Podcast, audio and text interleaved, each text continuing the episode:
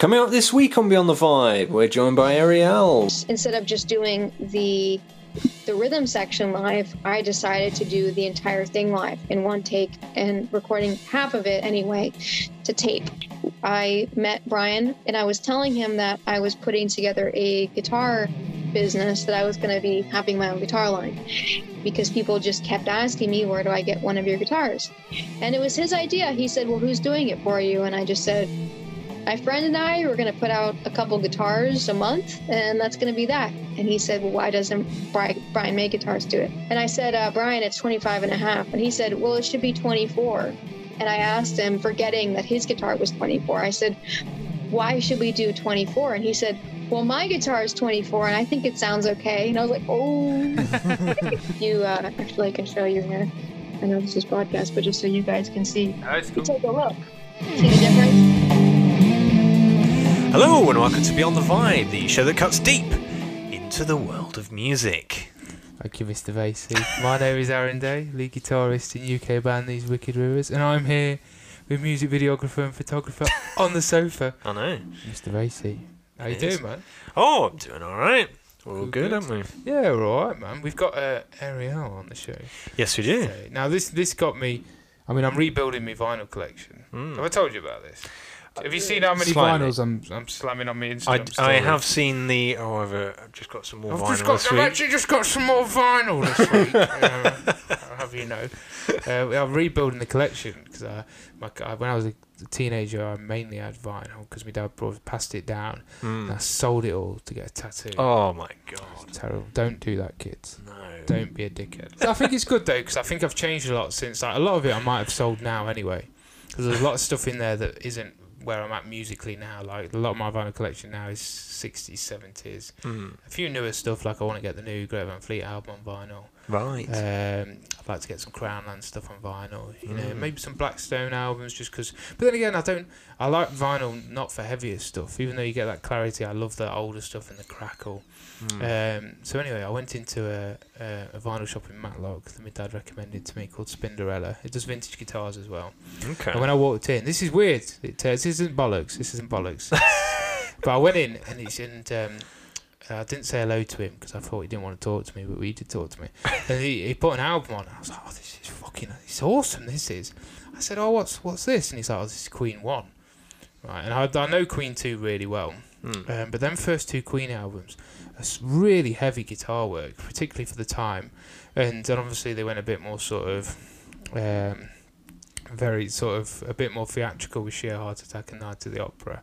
Um, but yeah that was that was like immediately i was like god i need to to get on my queen van. Are you much of a queen fan um i i went through a phase when i was younger where i did. Mm.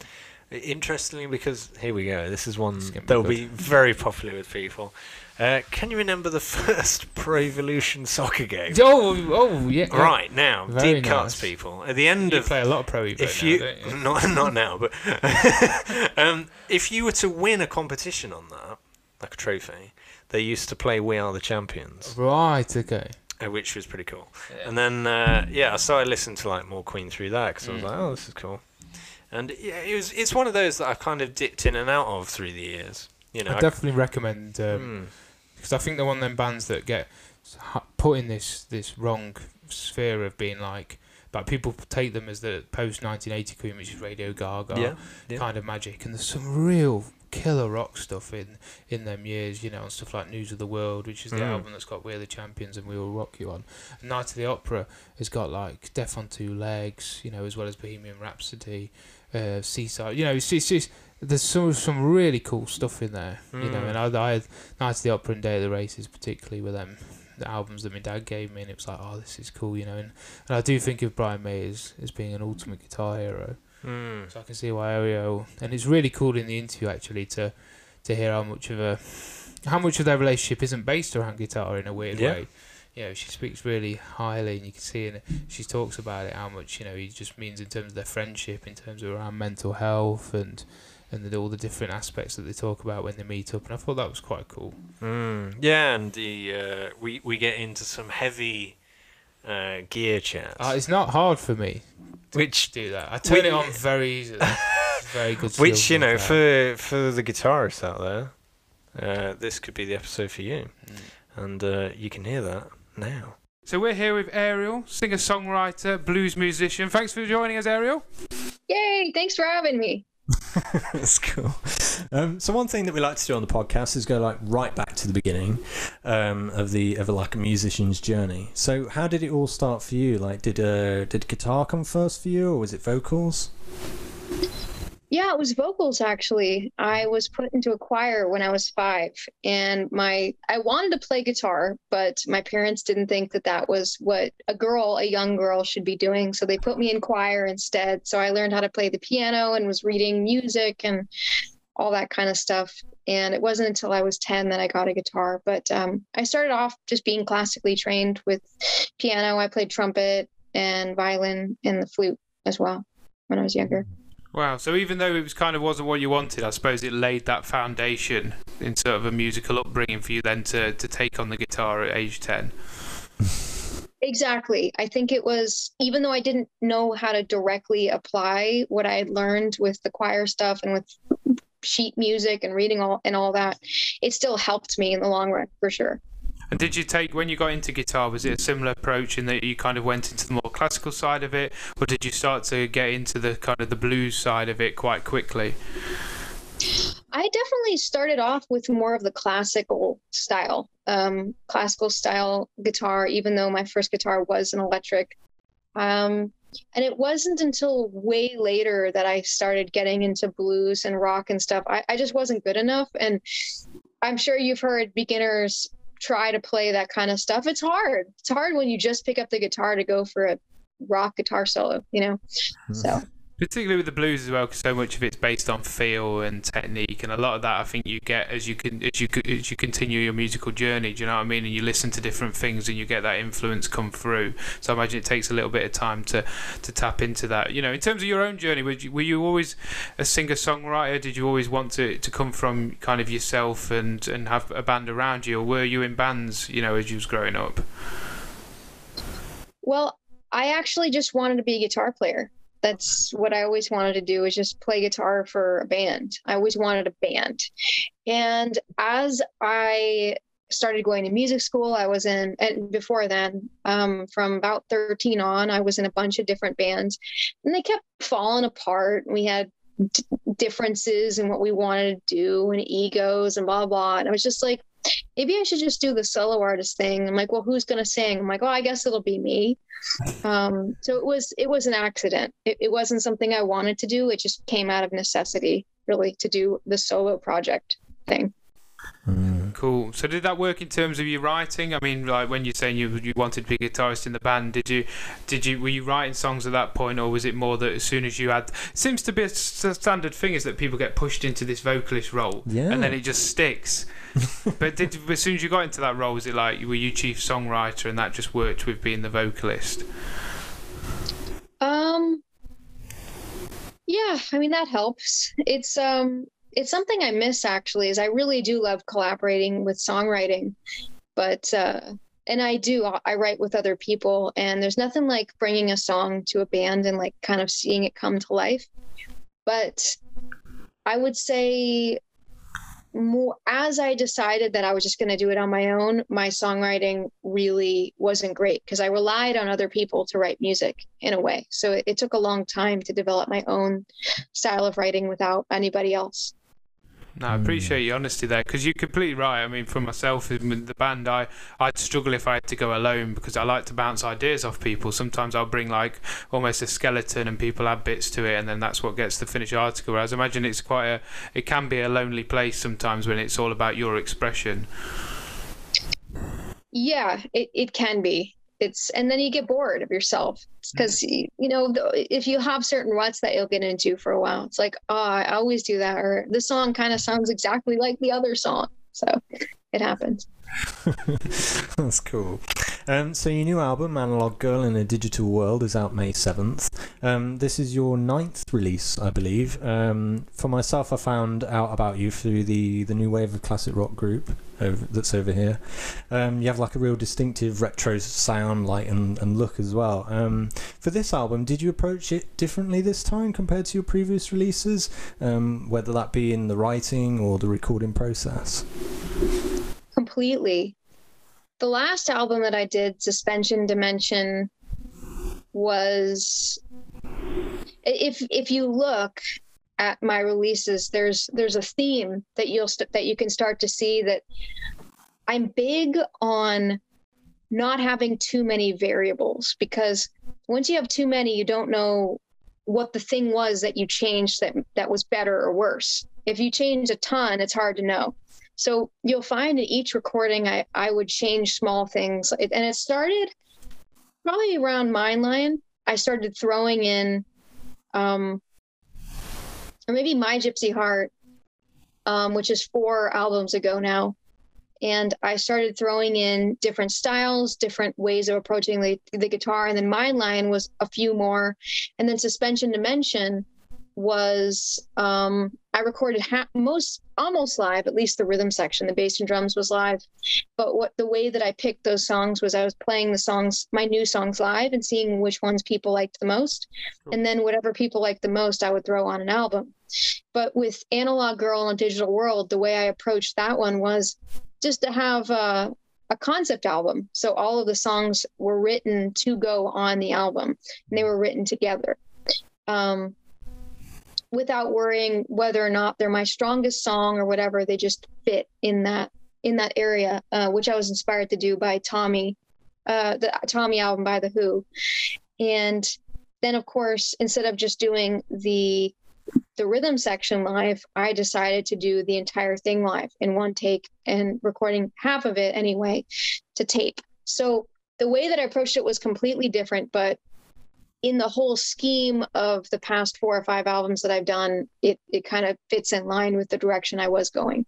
Mm. That's really cool for me. For me personally, mate, I I, I love concept albums because I think that you can tell that they, sometimes, like you say, you can get bogged down in, in what you want to achieve with an album. You know, in terms of the different textures. Whereas when you've got the focus of trying to tell a story, I think it comes across a lot more comfortable. Like I love um, Aqualung by Jethro Tull because I just feel like it's an entire story that gets told, and I feel like it's weird. We were chatting about films when we were mm. talking bollocks before we came on, and um, and and it's similar with films. You know, you want to feel like you've got an outcome at the end of it that you can walk away from and feel sort of like it's a finished thing that you've you've listened to and, and been a part of. And concept albums, I really get that from. So I, I think it's really cool that you've chosen to go that. Is it the first time you've done that then? The kind of focus the concept album. Mm. Yes.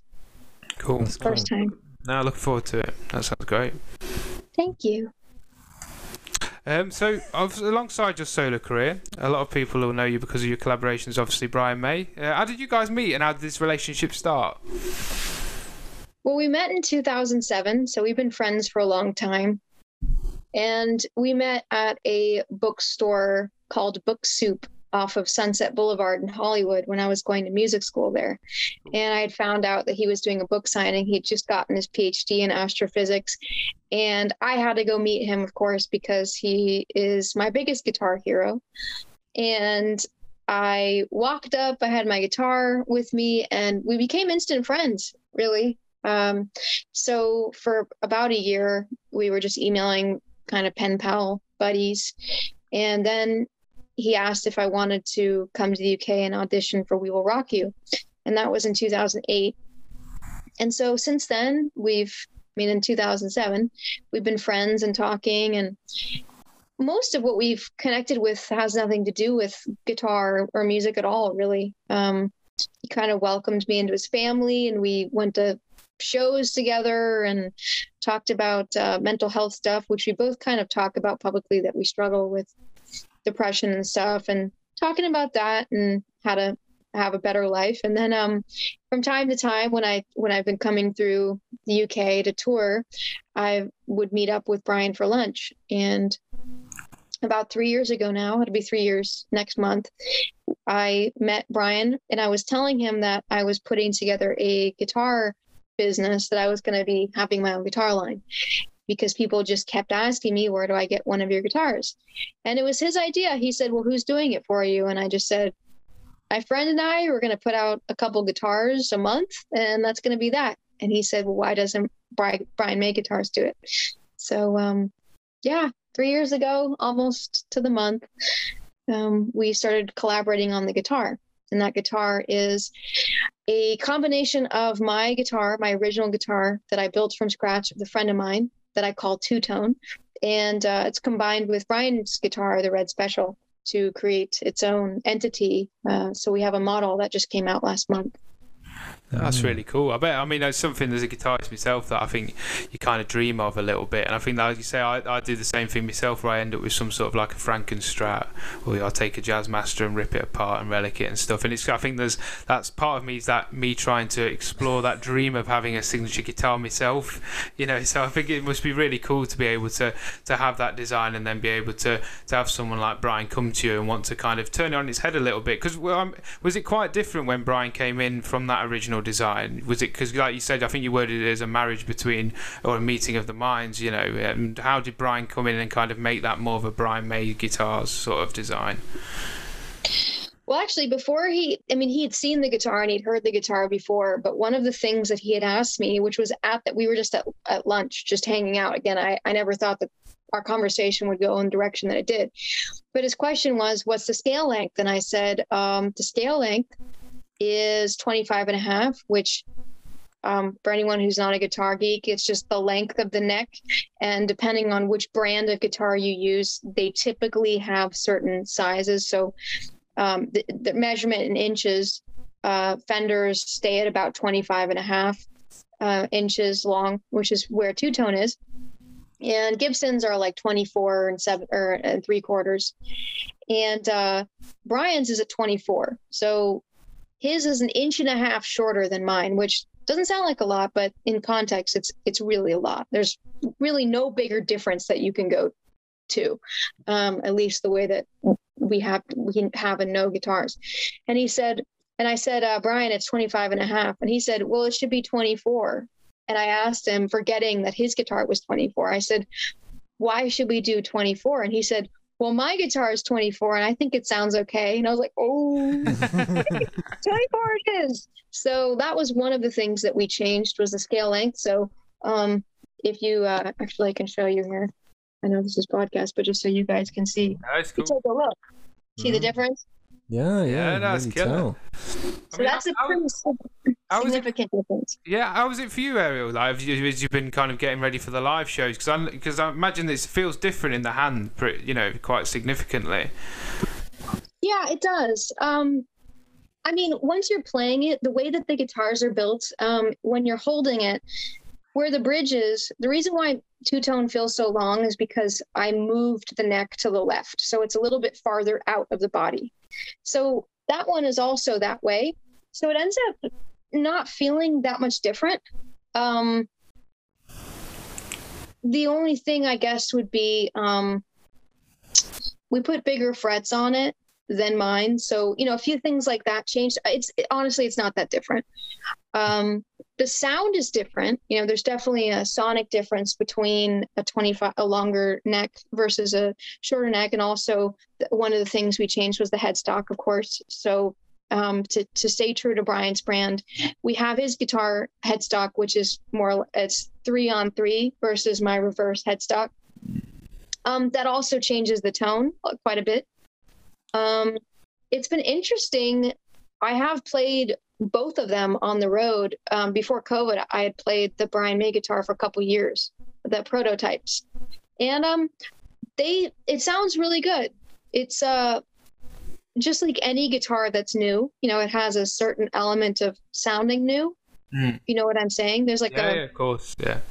The longer that something is, an object is what it is, it gets to warm up and age nicely and my guitar has been doing that now for 13 or 14 years. So it's impossible to compare them in that way but for the it, hung in as a i use it as an e flat guitar or a drop d guitar and um, it, it's great Cool. From from a sonic, like you're saying with a sonic perspective, in terms of the pickups from your original guitar, is that if the Brian May guitars tried to tried to make a pickup set that's very similar to to your original guitar, or is it the similar pickups that you'd put in when you made the guitar? Yeah, um, they're they're not made by the same people. The ones that I have are the original um, Burns Trisonics that Brian used to use Cool. uh, in his in his guitars, but now they have somebody else make them. I don't I don't actually. I should probably ask who's making them, but I don't know. Um, I know that they just changed manufacturers for the pickups, but they are based around my pickups, so they sound similar. cool. Hmm, That's that's cool. Um, going back to the album, um, one of my personal favourites on the album is uh, "Living in a Fortress." Um, for you, is there, yeah, I like that one. Um, is is there a personal favourite for you, or uh, one that uh, you tell people to have a look out for on the album? when I want people to understand sonically where I'm trying to go, I tell people inside and outside. I think production wise, that captured the vibe that I'm trying to create. But as far as the story um, that I relate to the most, I would probably say Living in a Fortress 2 Mm. because it really summarizes how I feel most of the time. The whole, um, I don't feel like I belong in the world and I just kind of observe it Yeah. from afar sometimes and observe how um, there's this game in, in the, I guess, in in the chorus, I guess you could say, or the B part.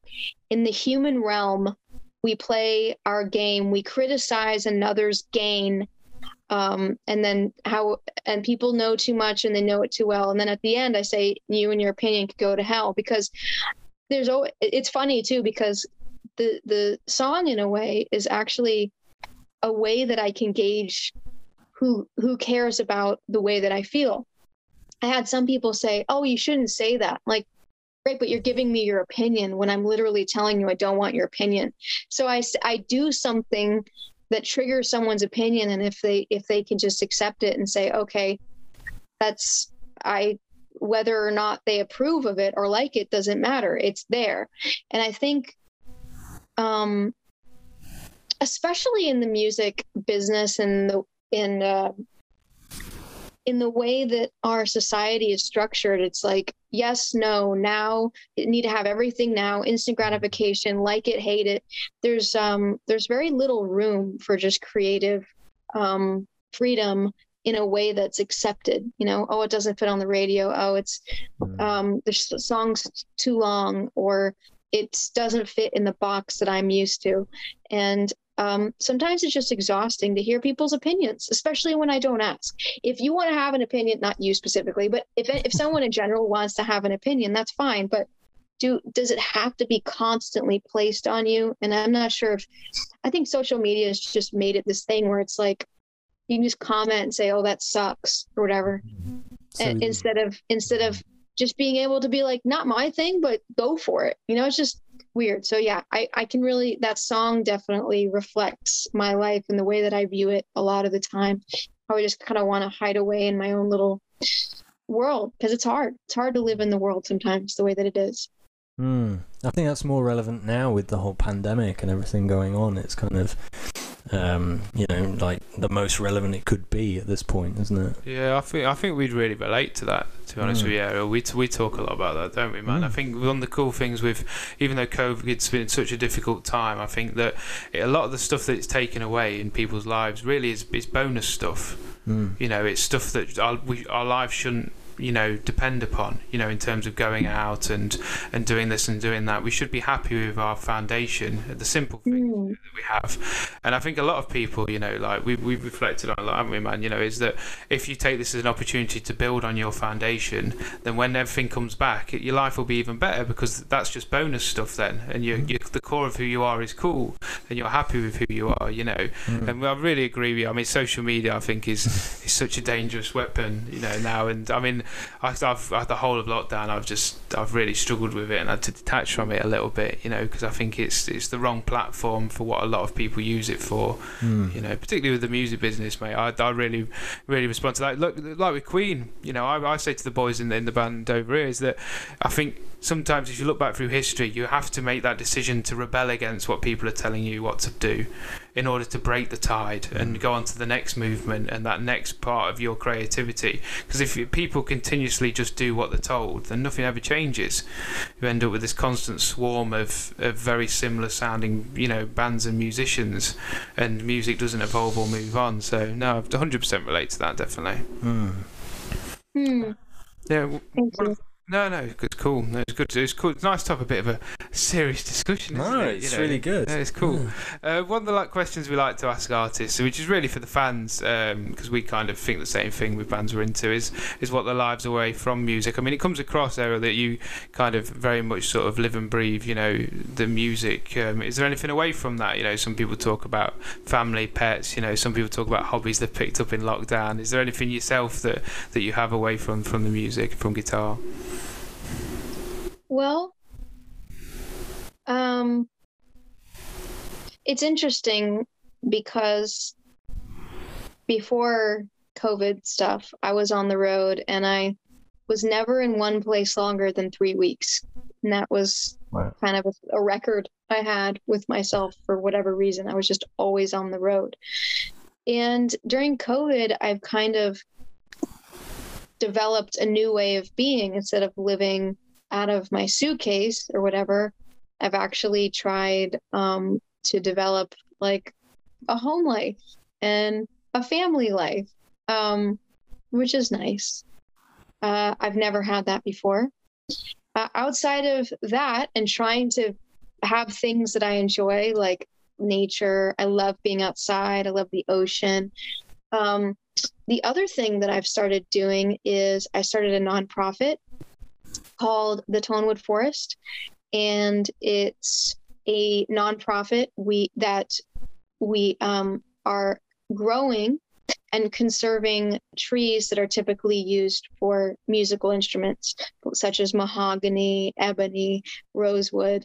And then we have plots all over. Right now, we have two and a half, almost three plots. Um, Florida, Pennsylvania, and um, soon to be um, England, where we grow the species that are local to the area. So Florida is mahogany. Um, Honduran mahogany grows um, locally. It's as a native tree there. So yeah, I've been working on replenishing back uh, what I've been given from the guitars and of course creating guitars for other people.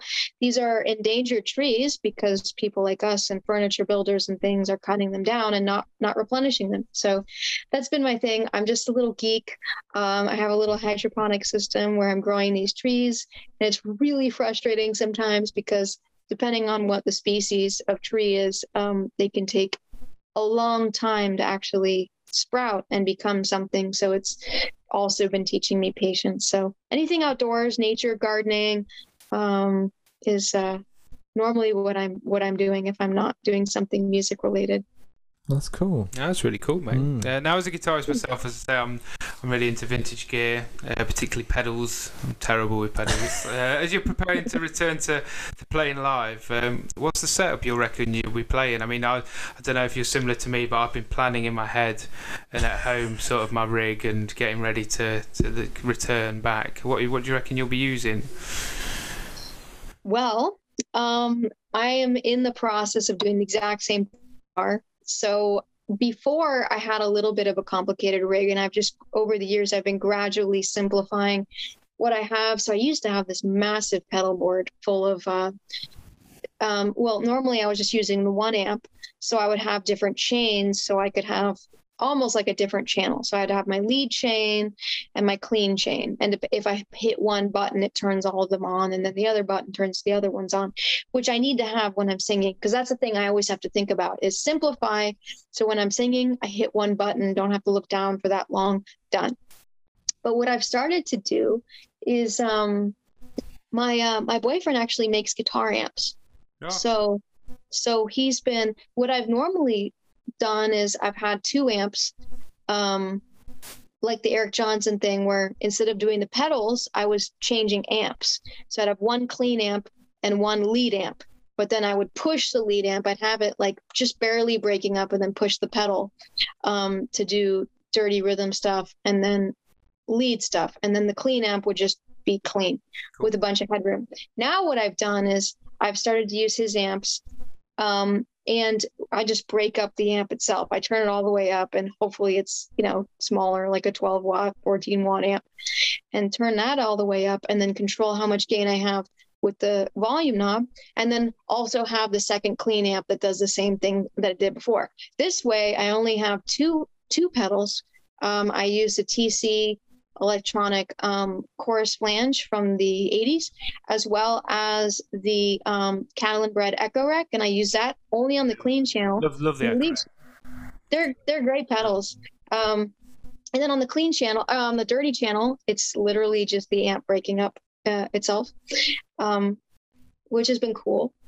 And then I just have an AB switch, um, and that way, it's easier the only thing, but then but then I have to think about it is like if I have backline, that's going to be harder to do if somebody gives me like a deluxe reverb, Yeah. and then I have to break that up. So there has to be a le- like a a pedal, uh, an overdrive pedal, just on the side, just in case that happens. But I'm really trying to get away from pedals, and I'm trying to rely on the guitars and the amps. Um, How do you So, yeah. How do you reckon you'll get on in terms of singing? Because obviously it's a lot for you to, like you say before, it was you had the switches and stuff, but now obviously just doing the volume knob, it's a completely different thing. yes, it's it's more intuitive, I think. Mm, Well, you can base it base. I I always like the thing with the volume knob is because you can you're reacting to the room as well. You're reacting to how the speakers are breaking up that particular night, you know, and you feel like you've got that control. Whereas I always find when I rely on gain stages, it can sometimes be on a completely different level depending on how the monitor mix is coming through. So I definitely think that's cool. What do you use for your, your dirty amp? It's getting nice and nerdy now, isn't it? Oh, no, See how excited cool. I get. um, what, what do you use for your dirty amp? Is it, is it a Marshall style, and then do you, do you have Fender style for the cleans, or is it sort of Fender across the board? You know, what are you doing with the breakup? Yeah, it's usually kind of Fender style.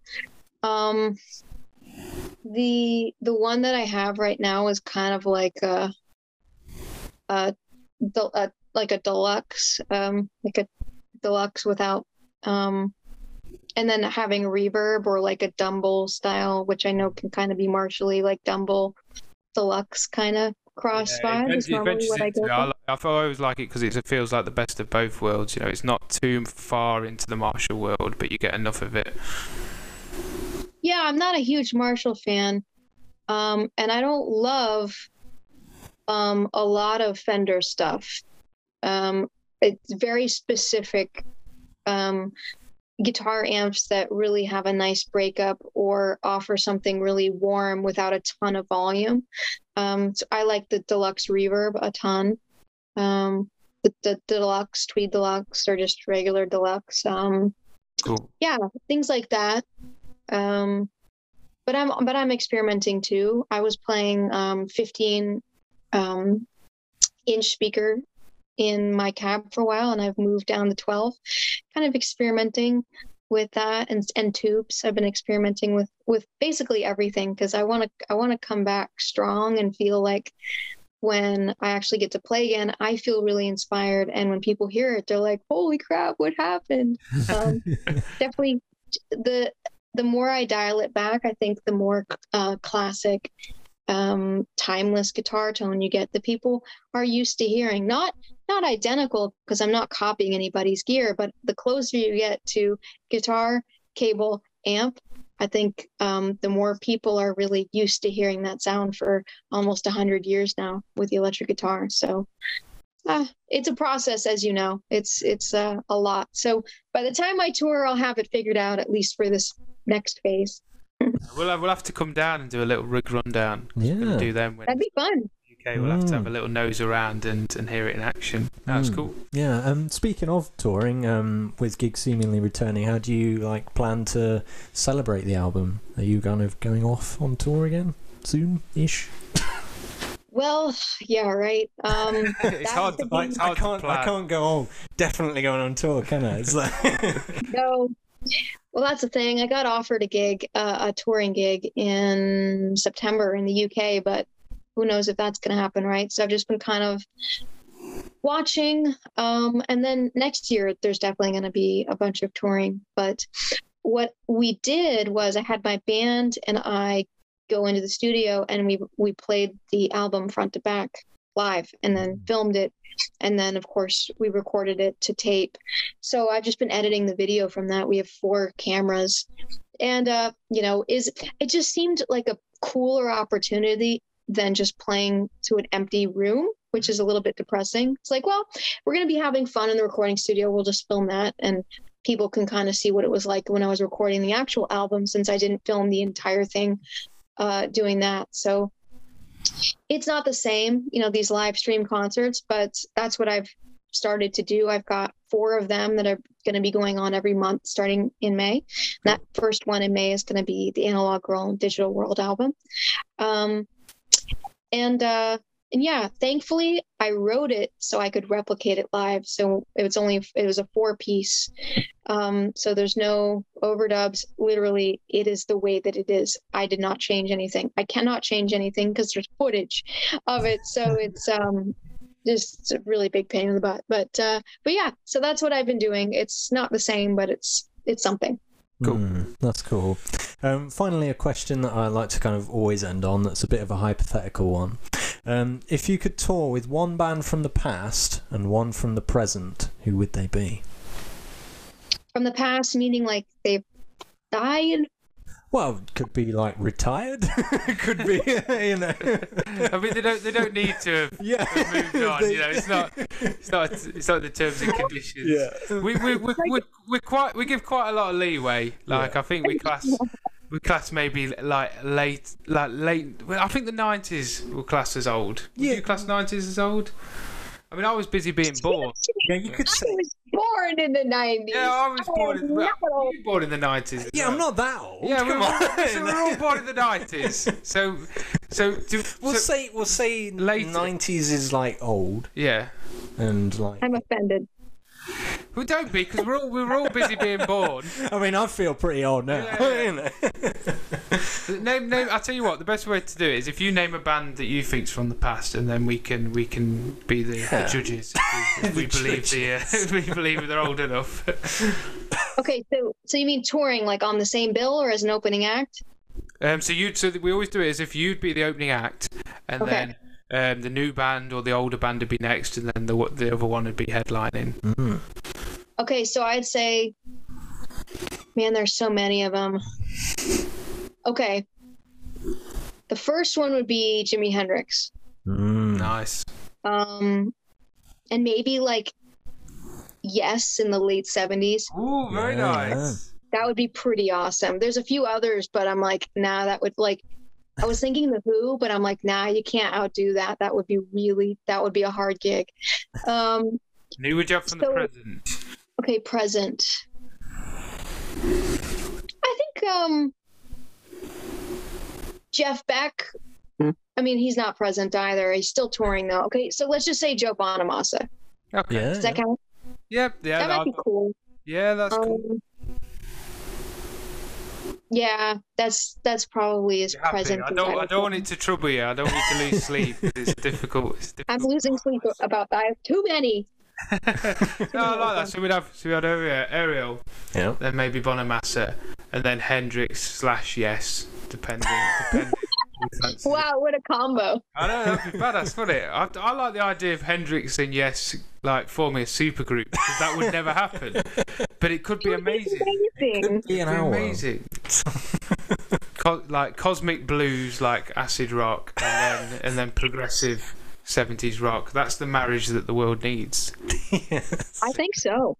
No, I agree. No, I think well we've conquered what the world needs. Yep. Um, so I think we should probably bring it to a close. Thanks ever so much for, for chatting to us, Arielle. Really enjoyed chatting to you, mate. Mm. And uh, look Thank forward you. to uh, when you come over. Like we say, we'll have to link up and uh, look at some gear and be nerdy, and um, and we can't wait to, to see you live. Um, for those that haven't already, make sure you check out Arielle's most recent single, "Inside and Outside," from our forthcoming album, "Analog Girl in a Digital World," out May seventh. And make sure you follow her on all the normal social medias: Facebook, Instagram, and YouTube. And when she comes over to the UK, make sure you get yourself down to a gig. Mm. I did all right with that, didn't I? I nearly, Yes, lost, nearly lost it in the middle, but I did all right. Thanks ever so much, Arielle. Appreciate your time. Thanks so much, guys. It was Have a, good, fun. have a good rest of your day. See you in a bit. Mm. You too. Cool. Thanks. Thank you. Bye. I enjoyed that. It was a different kind of chat for us, wasn't it? Yeah, it was. So- I think it was like something that we've not done before. Where we kind of, uh, we haven't had somebody on uh, to date that's had their own signature guitar. Yeah, it was nice for, for to You know. see that on the video and to and to talk about that process, particularly from a guitarist point of view. Mm. Um, it was nice to have a bit of an overall chat about sort of I don't know like lockdown and, and how you've dealt with that, and also the overall music scene and and like I was saying, she struggles with that aspect, you know, of, of social media and stuff. It was Mm. something that me and you are quite conscious of and talk a lot about, sort of on the sofa, but you know, without having the camera on in it. You know, Yeah, yeah. Sort of about our struggles with that. So it's nice to to bring that into the light a little bit from more of a, a podcast beyond the vibe sort of perspective. Yeah, it's, No, I you- liked her, man. She's cool. Yeah, um, just like you know, re- like real Mm. and um, Good gear chat as well. We got good good gear chat in there? That's what I'm saying. It's a it's a first. I'm getting it? fed well with gear chats lately. I feel like I'm getting my my feeding. and if Kitty don't get fed, Kitty gets mad. Oh my god. don't know what that means, but but yeah. But no, I enjoyed it. It was good. It was good and really interesting, like we said, to hear the, the dynamics of, of her relationship with Brian May. You know, it's really cool, Mm. and I, I respect the fact she comes across like a true musician, whatever that means. You know, it's, Yeah. it's something that I look at Neil Young for. You know, she she seems like she's doing it for herself and nobody else, which is surely you know the mindset that you should be. You want to walk away and be truly proud of it and and excited about the music you create, and I Mm. feel like she has that. I think you know when you when you're doing it for yourself, you make your best kind of material Mm. because you know it's not you're not trying to appease other people. You're Well- you're you're doing it. You know your own outlet. It's your own thing. I mean, uh, the, the concept for me of being a solo musician, it'd be, Hmm. I think it's quite scary, Yeah. you know, because it's it all weighs on your shoulders a little bit. We've talked. Yeah, we have talked about this, haven't we? Yeah. Where it's- yeah. Well, I was going to ask you the question, what, what would you prefer to be? But I'm pretty sure I've asked you before. Not on air. Have I asked you on air? Would, would you, for the for the viewers, would you prefer to be a solo musician? If you was a player and a singer or whatever, would you prefer to be a solo musician or in a band? For me, I've I've always thought that it comes with a lot of pressures. You know, being a solo artist because it's it all hinges on you, doesn't it? Mm. Like you know the songwriting, you know the the guitar overall licks, the yeah, the band this whole Not the band the- of you. just yeah. everything, the image, just like top to bottom, it's just all you. And you know, even when you go on stage, you go on live, it's you. Your name's in Yeah, you've got Like- to carry the whole thing, haven't you? Yeah, people have got people have come for you. Yeah. Like not the band. If you're it's- shit, Yeah. the gig's shit because Well, it's that's- you. That's it though. It's you know. It, Because I can have like a, a poor night, and people come up to me and go, "Oh, I really enjoyed that tonight. It was really good," you know, because I can just move around like a tosser, and people, and if Right. because the band is so good, good bless them, Mm. it, it carries, you know, if one of us is struggling that particular night for whatever Yeah. reason, you know, and when you're all on it, you really Mm. feel like a collective force, you know. But then again, I suppose if you're on your own. And you're really killing it. It's like, wow, I'm doing this like by myself. you I think it depends on what kind of person you are. yes, yeah, that's probably a Um, big thing. Yeah, because like I think some people like really revel in that thing of like, oh, it is me, and like I can control this and make it, you know, what I want it to be. Mm. Um, whereas me, I'd look at this and I think, oh Christ, like what am I gonna? I think it depends. A lot of people tend to do it. If you look through musical history, they'll be in a band and then they'll go solo. Mm, You know, I think because they've had that time in a band, they understand the yeah. they understand the how how the, the musical world works. They understand how to. Whereas when you're in a band, it's nice to do that together because Mm. as the challenges come, you survive them and learn together. You know, so when you've come out the other side of that and you've got all them skills and knowledge, you can carry that forward on your own a little bit. And and solo artists, I don't think are ever really on their own because you've got managers, you've got PR people, you know, you've got the people around you that will help support that and family and friends, you know. And It's true. Yeah. I don't think you're ever truly on your own, but I don't know, there might be some people that that are, you know, truly doing it on their own. Yeah, I mean, it, It might be a lonely place to be. that that that's Imagine it. a bad gig as a solo That- artist. that's what you're I think. You're on your art. And I I mean, I'm, I'm probably thinking glass half empty because as soon as you were like, "What would it like be like as like a, a solo artist?" I was thinking like, "What if I have a terrible night and it's just me? I'm just there with my Well, tambourine." if my gear goes Right. wrong, like if my pedal board cuts out, which does happen a lot, um, or my amp goes, Mm. the band can keep playing and I But that's just it. pull it out, you know. Whereas if it, if it happens and I'm on my own, I've Mm. got to be funny or I've got to redirect. Gotta do you know. something. if I shit my pants, like physically shit myself in a band, nobody'd know. If I did it It's on very true. stage, and it's and- spotlights on you. Spotlights on me. You know, people. You know, it's very hard to, to carry that. And we all have off nights. We all have we all have Yeah. days where we wake up and we're not feeling great, particularly when you're touring. Mm. So you're in and out of hotels and and it's hard. You know. So shout out to the to the solo musicians. Yes, and uh, yeah. On that note, we'll. Uh, You can donate yeah. the, the line the line at the bottom of the video. But thanks for for checking out this week's episode of Beyond the Vibe. Yes, uh, if you like us on Facebook, you'll find that every Wednesday uh, there'll be a new teaser out with, uh, you know, a, a reveal of a, a new guest, so you can find out who that is. And uh, on a Saturday, we release the uh, new episode every week Every from week. 10 a.m. on YouTube, Apple Podcasts, and Spotify. But if you listen on Apple Podcasts or Spotify, you know you don't you don't get my seal of approval. I'm afraid. And, everybody needs. You got to come over to. YouTube because you get that extra element because you can see us. And if you're on the YouTube, make sure you hit the subscribe button below, hit the bell so you never miss an episode. Mm. Give us all the love and all the joy. We love doing this, and we do it for you guys, checking Yeah. us out at home, and for the bands that we get to chinwag with. Yes. So thanks to Arielle for chatting to us this week, Mm. and uh, we'll see you next week. Yes. See you next week.